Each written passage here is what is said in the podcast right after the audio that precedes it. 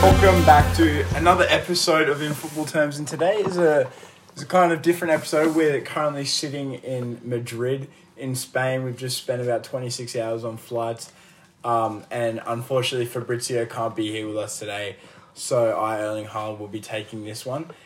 Um, today with me we have the the the famous Romelu Lukaku, who we've seen a lot of recently, and a new guest we have Laureus Karius, who is clearly on the decline in his career, but he has a lot of experience and, and he's here for a good time and he has a lot of input on this on this podcast. So let's take it away. As I just mentioned, we spent about twenty six hours on a flight. Laureus, can you just take us through that general look at the flight because we know that it was a bit of a tough one. Uh, the flight started off quite well. I was sat in front of Oscar and in front of Prince, but I got squished between two massive Danish people who didn't speak English. Well, they did, but not very fluent. And do you think that that, that just made it awkward? Because we know that like we saw other players next to elephant-sized women, and taking up the majority of the of the leg room. In your case, it was it was just more that if you wanted to go to the bathroom, what like what were you meant to say? I didn't actually say much uh, when when I came back. The seatbelt sign went off, so they woke up. Thank the Lord. So we really just relied on the flight attendants to, Oh, yes. to give you give you a chance to go to the bathroom. And for you, Romelu, we know that you had a very very cruisy flight. Except what I saw with you was you you tried so very hard to get to sleep, and you just couldn't find comfort. Yeah, it was it was tough times during the flight. Look, the first flight that went for roughly 15, 14 hours. Yeah, 14 and a half. Quite quite hard to fall asleep. I think I managed to get a few hours in, but couldn't put the head head to the.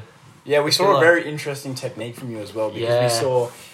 Usually, you know, they tell you to put your hand luggage underneath the the, um, The seats seat. in front of you, but in this case, we saw a big black striker underneath the seats in front, sleeping, and spent about an hour and a half on the floor sleeping until a flight attendant tripped over your leg and, and decided that turbulence could actually affect your your well being. Um, but do you think you recommend that position under the under the seats in front of you for a very nice sleep? Well, if you are flying on Qatar, you do get blankets and pillows. So if you get a rough, roughly two two pillows, one blanket, you can make it work depending if there's randoms with you or unknown players. We could say they just wouldn't work, but yeah, it could make the club experience a bit members or board members from your club or other clubs that are quite friendly with you, you could definitely make it work there. And I think we saw that until um, until you nearly got kicked off the plane for it, but Yeah, unfortunately. that's all right. Um, and just as well, we saw a technique from from you, Karius, that we, we don't see very often, which is just simply stay up for the 14 and a half hours. And was, was this impacted by the the Danish, or, or was this a self self choice? I did stand up for a, quite a long time with the boys. Um, took me a little while, but I got a couple of couple of disease after a while. But the Danish people were very, very obnoxious. made it hard to hard to get to sleep. And we just saw you mention there, Romelu, that we were with Qatar Airways on this one. Obviously, you know we're not usually flying with Arab Airways, but um, on this case we were. Do you think that?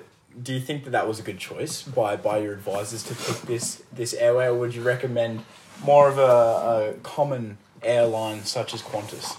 Well, personally, I've only been overseas once, so I did go on Emirates the first time. Was quite enjoyable. The seats, the screen in front of me didn't really comprehend with me. On this flight, on this No, ca- on the on the previous flight, but Oh, this right. flight it was actually quite well. Games were played. Could play with uh, former members of the team. Just you actually had decent amount of foot space in front of you. I did. that you then did decide to use it Yeah. as a bed. I instead did. seat? himself as a Yeah, as a- I did. Indeed. I did use that. Did find that very helpful. Um, plane food as well. It was actually above average. I thought to myself. Do you would you be inclined to agree with that one, Loris? Because personally, I was a bit so so. Yeah, some of the food was a bit, bit shit, but overall it was pretty good. It Because was, it was we- very warm. Yeah, well, we saw like mashed potatoes I really think that airlines should start scrapping that from their menu because it just becomes a dog's breakfast. Uh, would you agree with that? Oh, for sure. And and what Well, would I what, actually, would- what- I actually did tend to stay away from the mashed potato and head to the more rice options. yeah, that's true. You went to the Massaman curry kind of Mm, yeah. spectrum of the world. Um, but then my my question that arose from all of this was how is this food heated? Because a bit like the, the toilets, does the shit just fall out of the plane? But with the with the food, we I I'm sure we can't just have microwaves on a plane. So how how do you think it is heated? Well, I feel like have you ever seen like those MRE packs from the military? Yeah, with yeah, the yeah. with the water and Yeah. something happens inside and heats it up. yeah, I feel like could be same similar concept to those. yeah. Except we're not in the air force, so I don't know why why they would be used in this situation. Uh, what about you, Loris? What, what what would you think? Well, when they gave it to me, I couldn't even touch it. It was that hot. But in the trays, they were just normal trays. So like that they were grabbing it out of, they weren't even warm. So I think some- that's a conspiracy theory. Yeah, Do some- we have aliens on these planets warming them up? yeah. I feel like some juicy Could be shit's going dented on. there in the back of the mind. Indeed. And so now, just taking a look, we we'll pretend we've just you know gotten off the plane and we're here. We haven't seen too much of the outlook of the Spanish Spanish footballing style just yet, but we do know that in the in the global grand scheme of things, Latino clubs get an amazing rap. We're from behind an amazing amazing view, from above amazing view, game time amazing. Do you think that this expectation will be lived up to? It depends really the player, if they are looking for. If that's what they're looking for. Yeah. Yeah. So for someone like you who currently is not a free agent, will we be seeing any Latino game time? Absolutely not. I will be sticking with Inter Milan and Inter Milan only. Even for two weeks. You have two weeks. As no one has to know. As previously stated in the first episode, that I will be dedicated to AC Milan. We're not going to be seeing a two man club kind of. No, no, not not like Everton. It would just be only A only. loan club. No, absolutely not. No loan deals. So we're seeing we, we are on a two week World Cup break right now, but that is not going to affect your relationship Nah, with Inter gonna Milan be on whatsoever. pre-season as soon as I drop back into the Australian terms and sides of things. Look, that is straight back into it's not what I was expecting to hear, but straight back in Yeah. the training facilities, game days. pretend nothing ever happened. Pretend there was no break. Just get straight back into it the way you, you came out of it. Nah, I signed a contract. In the terms, it said no Loyalty. second club. Loyalty. That was one of the. That was a dot point. That was a major. In bold, no second club. Capital letters and everything. Yeah, bold. What about what about for you, Loris? Because we know that you have a global club at hand and been been there for, for a while now. Was that was there some similar sort of terms in the contract there as well to say no, no second club, or was that kind of just inferred? Yeah, there will be no second club, sadly. No loans, no nothing. Is that by choice or has you been enforced? Would you rather have two clubs at the same time? It's or- not been enforced, but I prefer just the one club. So- Yeah, yeah. I think that's a smart move, uh, and a brave move from you, uh, from you, Romelu, because we know that you are a man that can play for two clubs very, very effectively.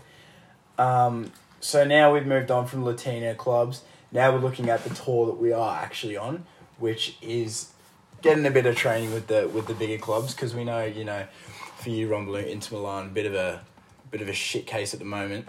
Uh, so coming to train for the likes of Real Madrid you know, I think I think that could be very good for your development and for you, Karius. Don't even know what where where you play right now, um, so maybe just training with the under nines at Real Madrid could really really help you out. What what what would you say you're looking for, and what what, what would you say you're looking to get out of this tour? Well, I would like European clubs or even like agents to be interested into the Romelu Lukaku. To to look to push you further in your footballing career. Yeah, exactly right. Words there from you, but yeah. Again, essential English right here, but. Uh, moving to you, Loris, what are you looking to get out training with um, newborn Oh, child? alright. So yeah, as the same as uh, Romelu, wanting to better my footballing career, and as you know, had a downfall in my football career, but hoping to strive for better. Yeah, I think that is that is the key here is to try and get the most out of this opportunity to play against um, players at a high level. Um, and now keeping on the topic of the tour, from you Karius, because right now as we're doing this podcast, we're seeing Romelu rolling around like a like a little uh, little child. Um, who do you think will be the most annoying on this tour? Definitely Romelu.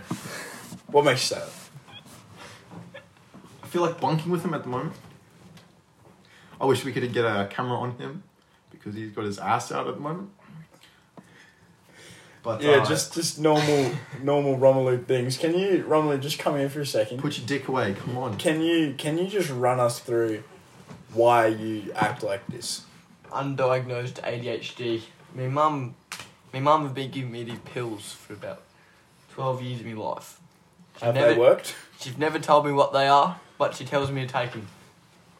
Uh, we know in the we know in Spain we we come from overseas where we don't know any Spanish and we know that could be you know that could be quite annoying. A language barrier there. That yeah exactly, but that might not even be the number one thing that's going to piss you off the most.